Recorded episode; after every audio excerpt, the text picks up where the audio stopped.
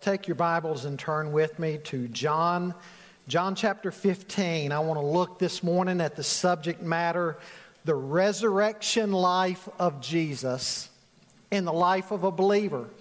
The resurrection life of Jesus in the life of a believer. Would you stand with me for the reading of God's word, please? We'll begin in verse 1 and we'll read down through verse 11. Jesus said, I am the true vine, and my Father is the vine dresser. Every branch in me that does not bear fruit, he takes away, and every branch that does bear fruit, he prunes, that it may bear more fruit.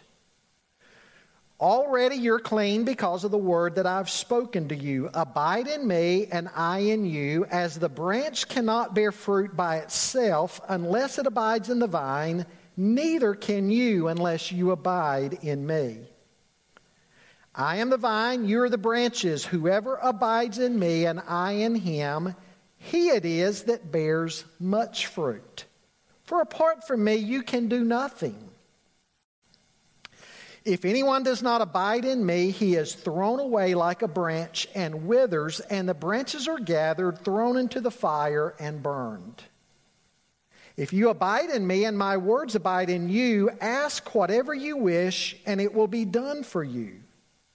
By this is my Father glorified, that you bear much fruit and so prove to be my disciples.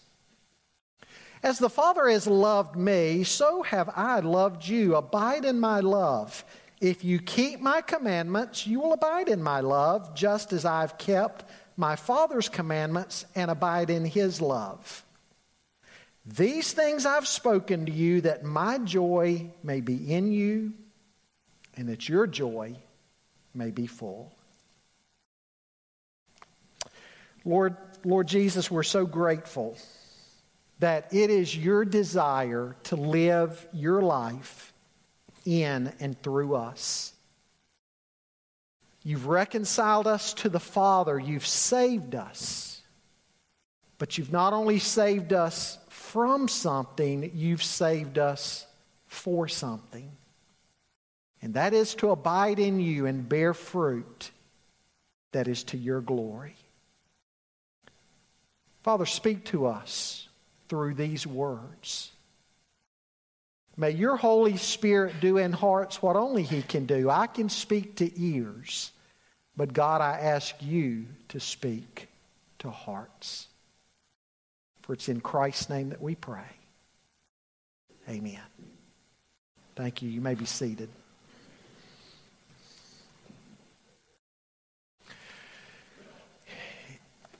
In the Sermon on the Mount, Jesus spoke in chapter 6 of Matthew's Gospel about the danger of doing things in order to be seen by men.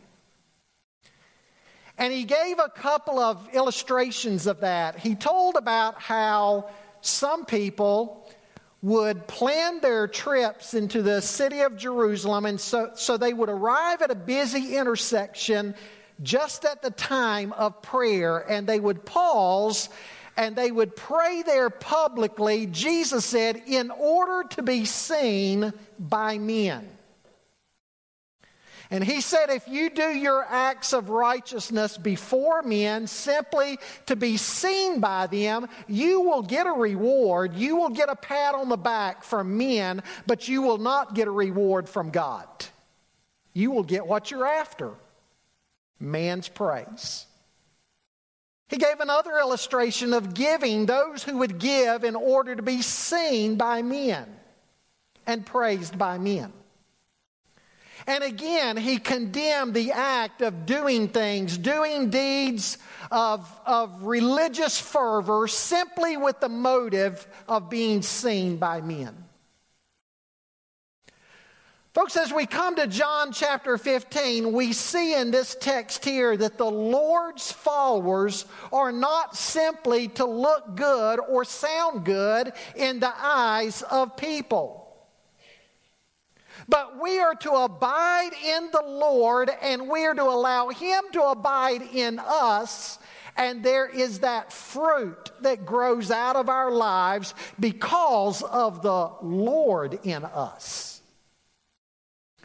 Jesus said here that we are to go and bear fruit. This is to be one of the distinctive marks of the Christian life. Now, this morning, I want us to see that a vital connection to Jesus makes fruitful Christian lives possible. Do you ever question your own fruitfulness? Do you ever question your own effectiveness? If you do so, the place to start evaluating that is to look at this issue of abiding in the Lord. Are you doing that as the Lord has commanded?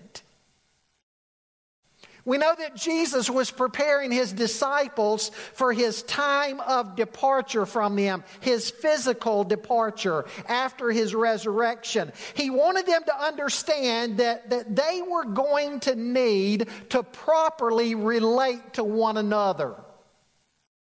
They needed to love one another. The great commandment that he gave them in, in chapter 13, verse 34, Jesus said there that all the world would know that they were his disciples if they truly loved one another. And they also needed to understand clearly how they were to properly relate to the world. They would be hated by the world, and this was not to be a great surprise to them because the world hates Jesus. He's the master, we're his servants. If they hated the master, they will hate his servants as well. Now, the key to properly relating to one another and loving one another, and the key to properly relating to the world and standing up under the world's persecutions and bearing fruit in the process would be found in their relationship to Him. You see, it is this relationship to Jesus Christ, abiding in Him and He in us, that will define and shape everything else about our Christian service. Folks, if we mess up here, we'll mess up everywhere. And so this is where he begins with them. How, again, how we relate to Jesus Christ determines everything else. I want us to see that he is the source of the Christian life. We're going to look at the secret of the Christian life and the satisfaction of the Christian life. First of all, I want you to see this morning the source of the Christian life. In verse 1, Jesus said, I am the true vine, and my Father is the vine dresser. Every branch in me that does not bear fruit, he takes away, and every branch that does bear fruit, he prunes that it may bear more fruit. Already you're clean because of the word that I have spoken to you. Jesus is the source of the Christian life. Because of the resurrection, He lives. He lives at the Father's right hand in heaven, but folks, He also lives and abides in us. He abides in us as a body of believers, and He abides in us individually as well through the power of His Holy Spirit. Jesus is the true vine who cleanses us. Now, Jesus is pointing a very, painting a very powerful image here with this image of a vine and its branches. It's very much like the Apostle Paul giving us the image of the body of Christ. Paul said in his letters, in this image of the body of Christ, Christ is our head. He gives us direction, and we are all individually members of his body. Well, Jesus is communicating much the same idea here with the image of a vine and its branches that in turn bear fruit. But the image is a bit different. If anything, it may be more intensive. Not only do we gain direction from Him, we gain life from Him. Jesus is our source of life. This is what a vine does. A vine gives life to the branches, enabling the branches to then do in turn what they are supposed to do. Folks, there's got to be a vital connection to Jesus if we're going to have true life. Now, I want you to stay with me here for a moment concerning an issue that commentators point out. It is a good point, a valid point, and a point that if we do not understand, we will miss something of the essence and significance of this passage. In the Old Testament, there were passages that spoke about Israel being a vine planted by the Lord. Israel. In the temple, above the curtain that led into the Holy of Holies, there was a large golden vine representing Israel. Wealthy citizens could continually add to the golden vine by bringing golden grapes or golden leaves that metal workers would work into the vine. In each of the Old Testament references to Israel being the vine, what is emphasized is the fact that Israel failed as the vine. Israel did not bear fruit to the nations that they were supposed to. I want you to listen to a couple of passages. The first would be Psalm 80. In Psalm 80, beginning in verse 8, the psalmist said, You brought a vine out of Egypt, you drove out the nations and planted it, you cleared the ground for it, it took deep root and filled the land. The mountains were covered with its shade, the mighty sea, uh, cedars with its branches branches, it sent out its branches to the sea, and it shoots to the river. Why then have you broken down its walls? So that all who pass along the way pluck its fruit.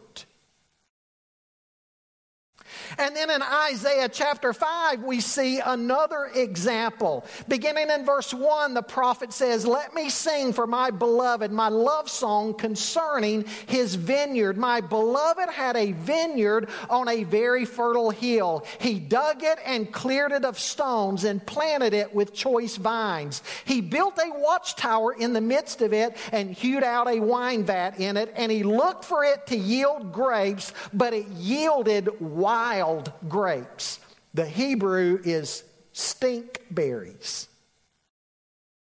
And now, O inhabitants of Jerusalem and men of Judah, judge between me and my vineyard. What more was there to do for my vineyard that I've not done in it? When I looked for it to yield grapes, why did it yield stink berries? The image of a vine was a type, a shadow that pointed to Jesus. Jesus is saying here to his disciples in John 15 that he is the true vine. They were thinking that the nation was the vine, and he's saying he's the true vine that would be the one to arise out of the nation as the Messiah who would bring them salvation. In fact, he would bring salvation even to the nations. The significance here is that the average Jew would have believed that a connection to Israel would save them. In other words, they trusted in their bloodline, their heredity. But as the Bible points out, heredity can't save. Paul had to remind them in the book of Romans of this that the true child of God is the one who is a child by faith in Jesus Christ. Yes, God chose the Jew, and that was a great privilege, but He chose them to bear fruit to the nations. They failed because they thought it was all a matter of the externals. I'm spending a little more time there today because it's, it's like people today. People today tend to think they're right with God because of their family, because of their background, because of their upbringing, or people think, hey, I'm a Baptist, or I'm a Presbyterian, or I'm a Catholic, or whatever they may be, and so they think, I'm okay. But a certain religious group can't save. It's not about being connected to the right nation or the right group. It is about being connected to Jesus Christ. Jesus is the true vine. He is the only one that can give us life and reconcile us to God and cleanse us and forgive us of our sins. You know, for the same reason that they trusted in their bloodlines, though, they also trusted in their religious practice, their liturgy. God told Israel, I am sick and tired of your solemn assemblies, your fast, and your, your special festivals and your offerings that you do. He said, I want you to repent of your sins and come to me that I may give you life.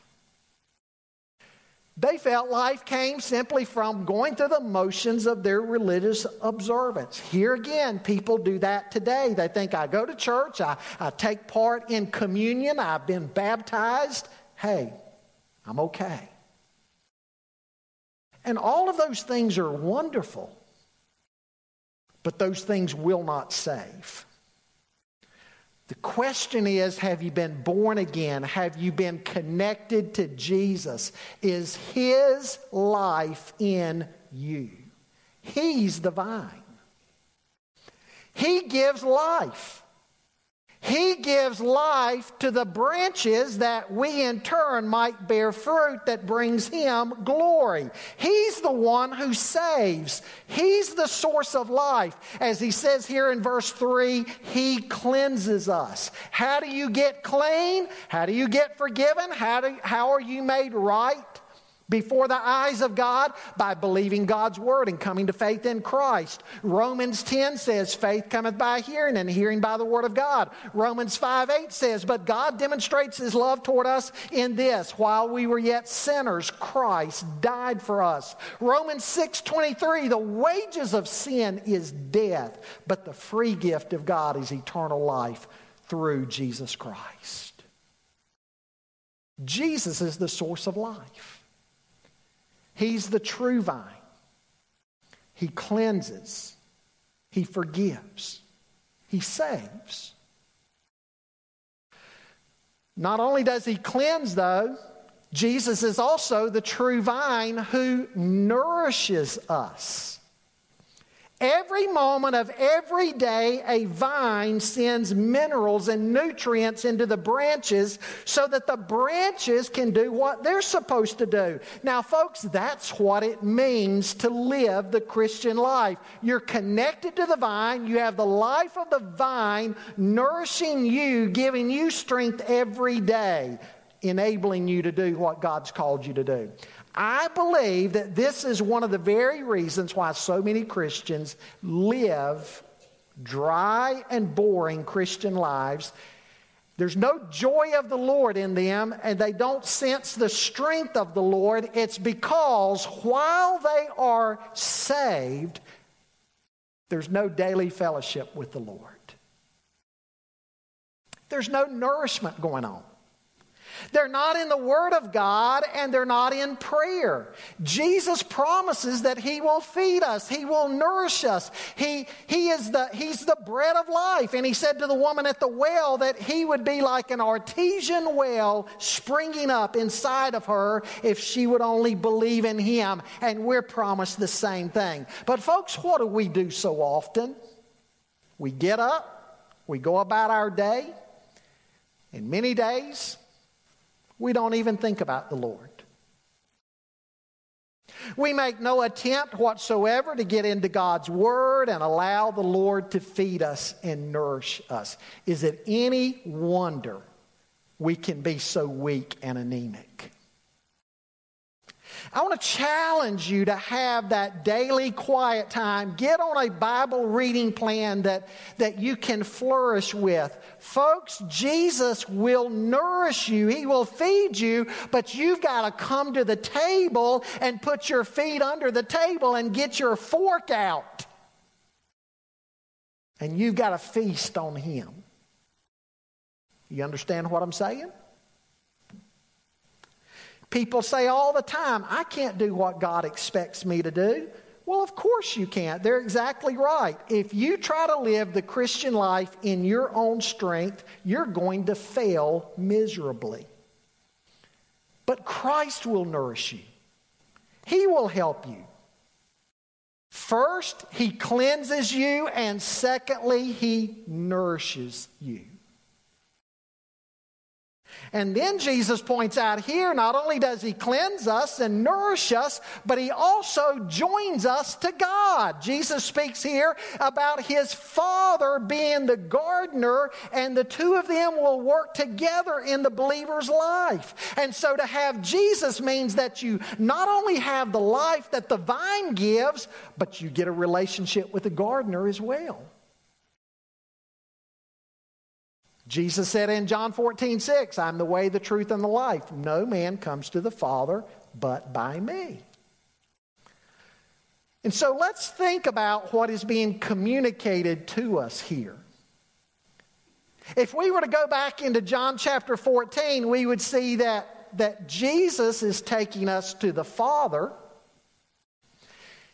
Likewise, in John 14, Jesus pointed out that we have the Spirit dwelling within us. And then in John chapter 15, again, we have Jesus taking us to the Father. And so in these two chapters, we see every member of the Trinity at work in us. And each member of the Trinity has a very specific role. We see Jesus bringing life because he's the true vine. We see the Spirit bringing comfort He's the comforter and the helper, and we see the Father bringing maturity and discipline. The Father helps mature us by disciplining us and lifting us up. Look again at verse 2. Jesus says, Every branch in me that does not bear fruit, he takes away. Uh, uh, one of the meanings of the word takes away literally means he lifts up. You see, when a gardener tending grapes would see a branch that was not bearing fruit, the first thing he would do would be to lift up that branch and tack it up because grapevines will not produce grapes lying on the ground. And so he would lift them up and he would attach them so they would stay up and then he would trim them, he would prune them. And Jesus is saying that's what the Father does. He prunes us. And boy, that's painful, isn't it? Because he's talking about discipline. But it's ongoing. It's an ongoing part of the Christian's life. Now, we know also that a new grapevine was not allowed to bear fruit for up to three years. It would be lifted up and pruned during that time so that it would get well established. And then, after it was well established, every year the gardener would trim away at the branches. And so, again, it's an ongoing process. It wasn't an overnight process. Now, folks, this is a beautiful illustration of what God does in our lives. It's a beautiful analogy that Jesus is giving here. You see, something wonderful happens at conversion. At conversion, we become a new creation in Christ. It's the new birth, a spiritual birth. Just like you were physically born, to be a Christian means that you are spiritually born. That's the second birth. And when you're spiritually born, sin is no longer your master the way it once was. You have a new master. You're under new management, we might say. Jesus is your master. But you know, though this happens in an instant at conversion, we have this lifetime of bad habits that we enjoyed before our conversion. And at conversion, some of those bad habits, some of those sinful ways just dropped away instantly. You probably remember when you came to faith in Christ, there were some things in your life you instantly got over, some sins that you enjoyed, you instantly turned away for. You didn't have any desire for them whatsoever anymore. But there were some other things maybe that lingered longer.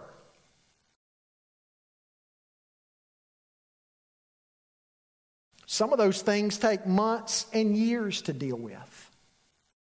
Again, it's an ongoing process.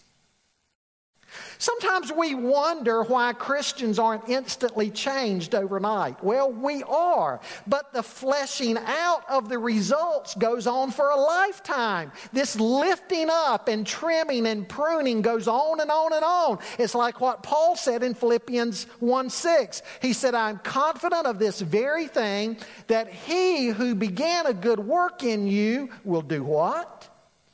He will continue it until the day of Jesus Christ. It's an ongoing work. The ongoing work of the Father to prune us, to discipline us, to mature us, to conform us more and more to the image of Jesus Christ. The key is, is that this is a process that's underway in your life. Evidence of conversion is that this pruning, this disciplining is present in your life. Hebrews 12 says that if it's not present in your life, that's evidence that you're an illegitimate son. Again, Paul describes the same thing in 2 Corinthians 3:18. He says, "But we all with unveiled face, beholding as in a mirror the glory of the Lord, are being transformed into the same image from glory to glory, just as from the Lord, the Spirit." You see, he says we're being transformed from glory to glory. It's ongoing. So Jesus cleanses us, He redeems us, He changes us, He forgives us. He feeds us, He nourishes us, He joins us to the Father, reconciles us to God. He's the source of our new life. You don't have spiritual life apart from Jesus. It's interesting how you, you listen to people talk about spiritual life and some of the some of the ideas that people have. You listen to people who do other things and they, and, and they talk about knowing God. Well, folks, the Bible is clear. You do not know God apart from Jesus Christ. You do not have a relationship with Him apart from Jesus Christ. You do not have spiritual life apart from Jesus Christ. He's the source of life. Secondly, what Jesus talks of here is the secret of the Christian life. Look at verses 4 and 5 here. He says, Abide in me, and I in you, as the branch cannot bear fruit by itself unless it abides in the vine, neither can you unless you abide in me. I'm the vine, you're the branches. Whoever abides in me and I in him, he it is that bears much fruit. For apart from me, you can do nothing. Ten times in this passage, Jesus says, Abide in me. Abide in me, abide in me, abide in me. Abide in me, abide in me. Abide in me, abide in me. Abide in me, abide in me, abide in me. Ten times. One of the ways in the Bible that something would be emphasized would be through repetition. And that's what Christ is doing here. Ten times. You think there's a message in that for us? I think there is. What are we to do? We're to abide. Abiding is necessary, Jesus points out, for bearing fruit. Abiding is necessary for bearing fruit.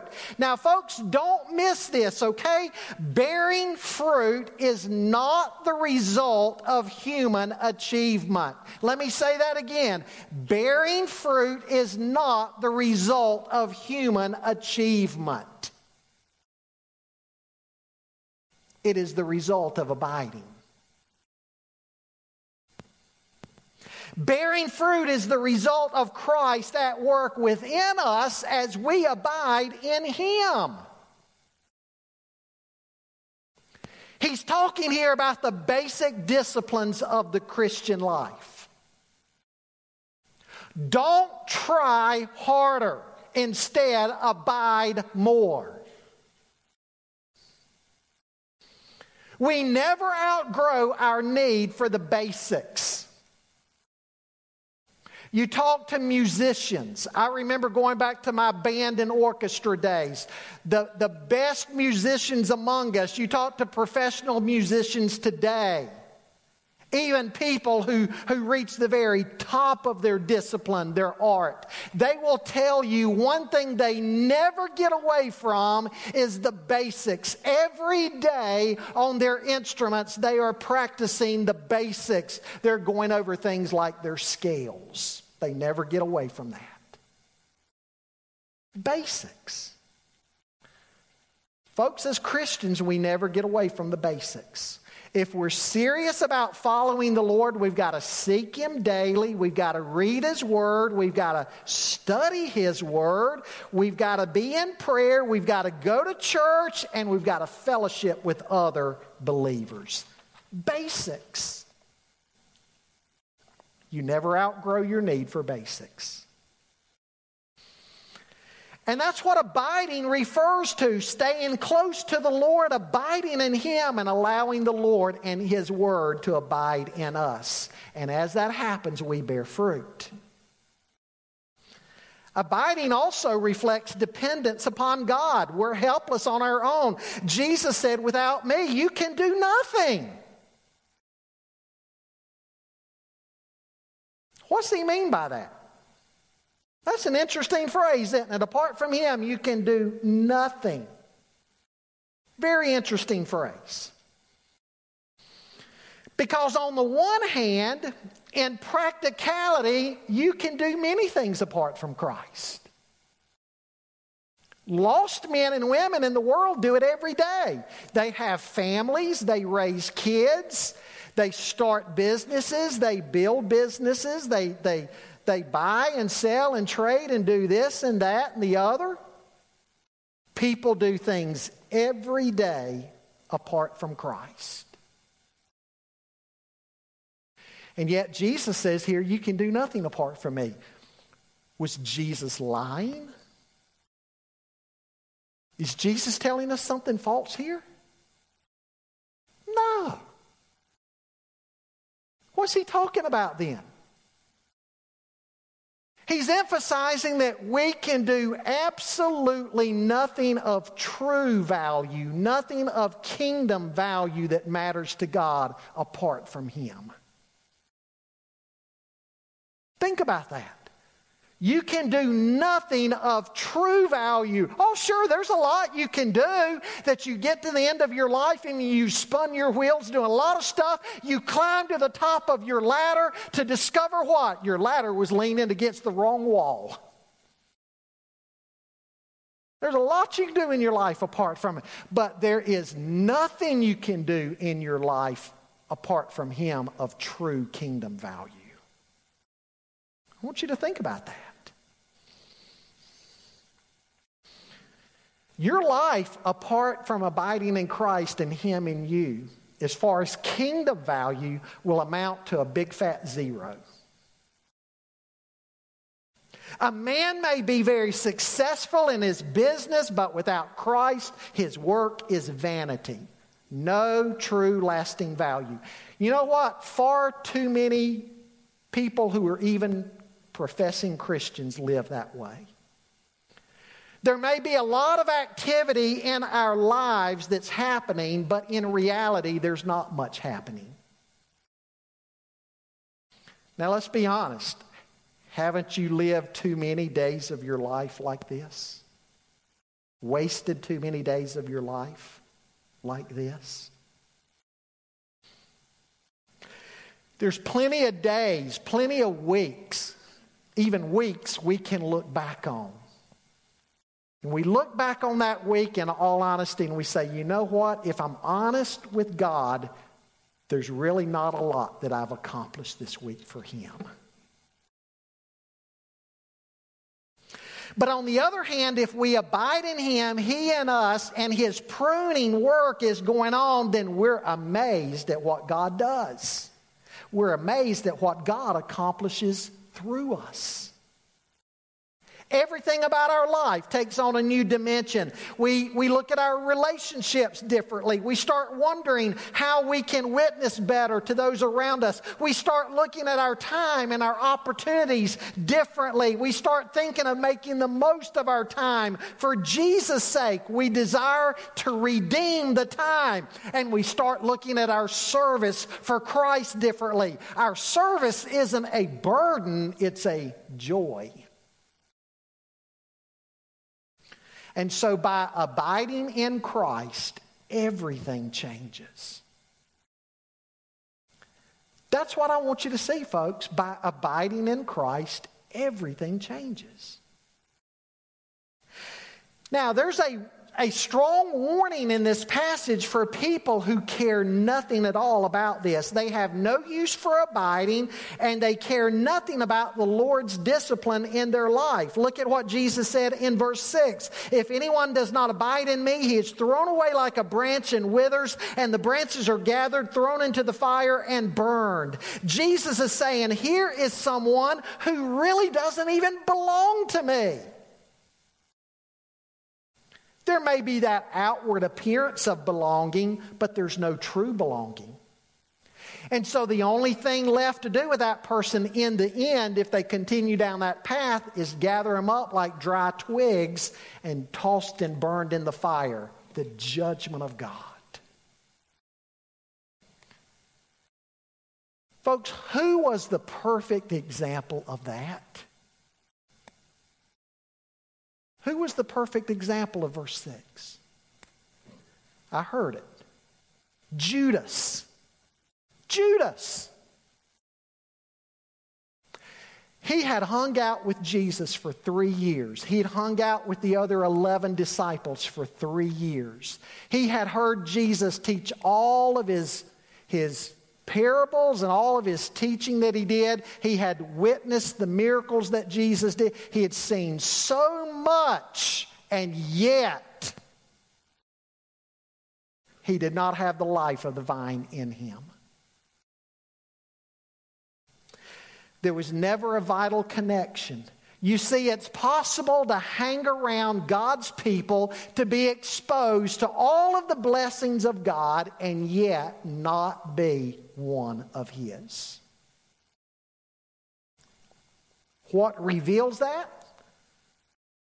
What reveals that is your life. There's no abiding, no desire for the things of God, no fruit. There's no work of God in your life. You are spiritually dead. There's just no other way of describing it. You're spiritually dead. But for God's children, it's different. I want you to see, thirdly, the satisfaction of the Christian life, beginning in verse 7.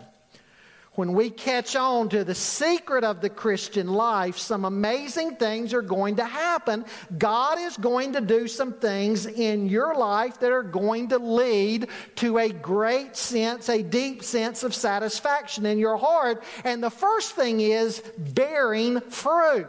He talks in verse 8 and again, uh, I mean, verse 5 and again in verse 8 about bearing fruit. When you get saved and abide in the Lord, He brings about fruit in your life life, you get the joy and the satisfaction of seeing what God is now doing in you and through you.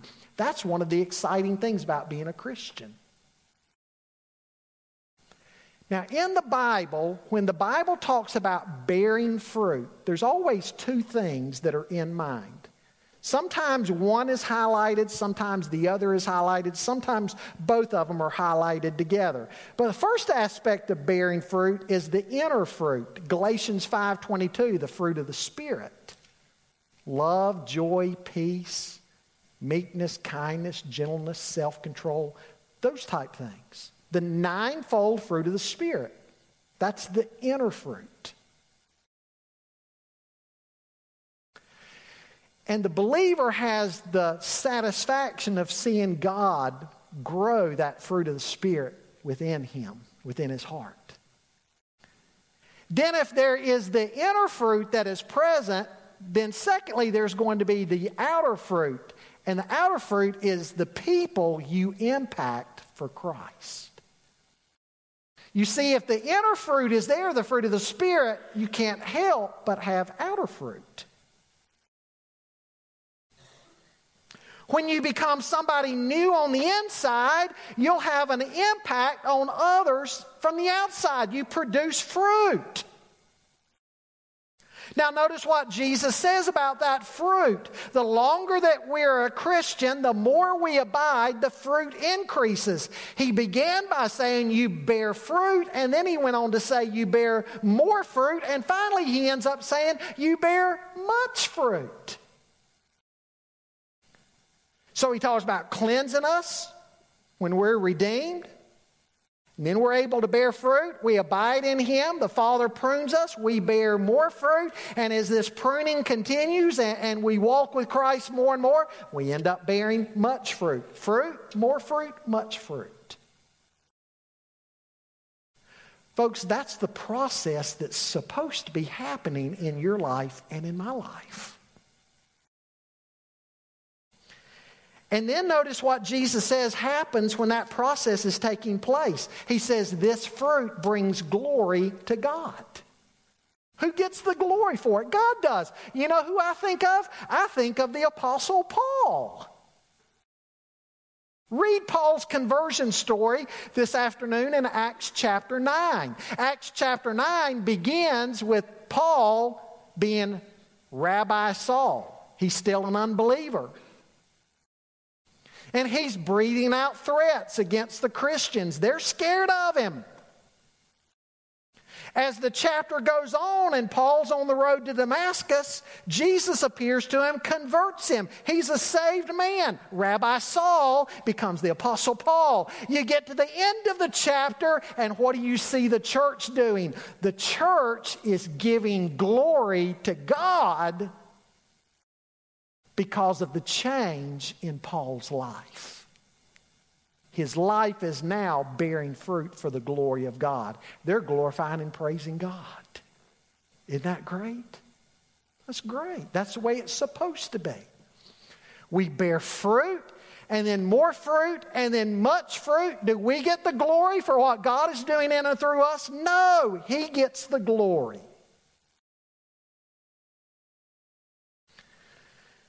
A second satisfaction that the Christian sees is answered prayer, seeing answered prayer. In verse 7, Jesus said, If you abide in me and my words abide in you, ask whatever you wish and it will be done for you. Folks, abiding is the key to a powerful prayer life. Abiding is the key to a powerful prayer life. If you do not abide in the Lord, if you lead a carnal, Christian life, if you're always thinking about yourself and you're always thinking about the flesh, then that's how you're going to be praying. And God's not going to answer those prayers. You start abiding and getting close to the Lord and reading His Word and getting to know God. When you start getting to know God, then you start asking for things that are according to God's will. 1 John 5 14 and 15 says, This is the confidence that we have when we pray according to the will of God. We have the petitions that we've asked of God. When we're abiding in the Lord, we're praying differently we're praying according to the will of God, and so we have the satisfaction of seeing God answer those prayers. If you don't see answered prayer in your life, don't do like what a lot of people do. A lot of people just stop praying. They say, you know what? Prayer doesn't work. I've tried it, it doesn't work. I never get my prayers answered.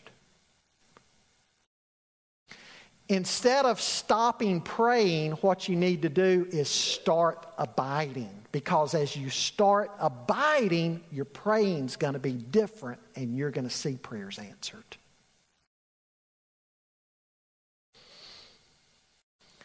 A third satisfaction you're going to have is enjoying greater assurance in your heart. Verse 8. Jesus said there in verse 8, By this is my Father glorified that you bear much fruit and so prove to be my disciples. You're going to look at your own life and see the change, and you're going to know that it's God that has worked that change in you. You're going to have confidence and assurance. And then a last satisfaction you're going to have is experiencing joy. Verse 11. Jesus said, These things I've spoken to you that my joy may be in you and that your joy may be full. The Christian abiding in Jesus has joy. The world thinks that being a Christian takes all of the fun out of life, but the more you abide in Jesus, you find that the sweeter life becomes. Folks, what I'm wanting you to see in this message is the one thing that you and I are being challenged to work on in our lives is abiding in Christ. That one thing, if we will work on abiding in Christ, Christ in us, and abiding in His Word, and His Word in us, that will take care of so much that you and I desire in our Christian lives. You are not called by God to get up each day and go and see what you can do in the power of the flesh. And again, too many Christians are trying to live that way. And they're frustrated. They're frustrated because they don't see God use them. They don't see answered prayer. They're, they're weak in their, in their faith because they're approaching the whole thing wrong. Jesus is saying the one priority you and I need to have in our life is abiding in Him. And when we get that right, He'll be the one to help everything else fall into its proper order.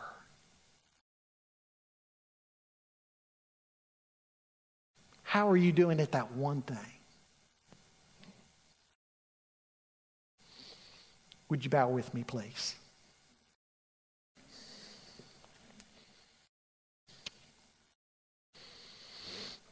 This morning, I want to ask you do you personally know Jesus Christ? I'm not asking if you know about him. Do you know him? He is the source of life. If you don't know Christ, you do not have life, eternal life. And you need to come to Him today. Step out of the pew where you'll be standing in a moment singing. Come down the aisle closest to you. I'd love to pray with you if you know that you need Christ in your life. If you need to be born again and you need spiritual life. I'd love to pray with you about that.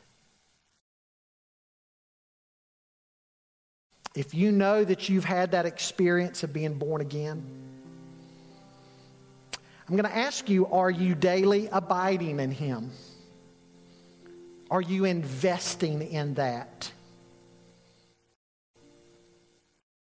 Or are you neglecting that? If you're neglecting it, it shows and you know it. And I want to challenge you as a Christian to get back to the one thing that you and I are being called on to put a priority on abiding in Him.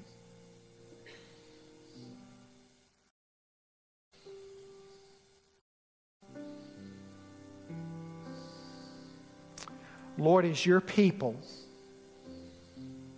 help us to do what you command.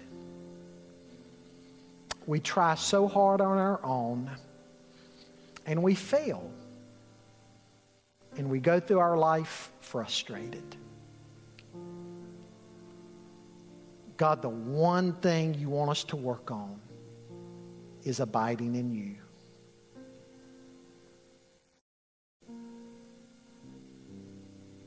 Lord, we thank you for the joy, the liberty, the freedom that you give us when we do that.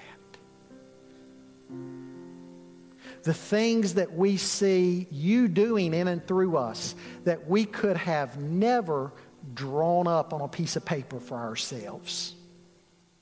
We see your work. Lord, help us to be found faithful at this one thing. Forgive us that we've neglected this one thing so often. Forgive us. We pray in Christ's name. Amen.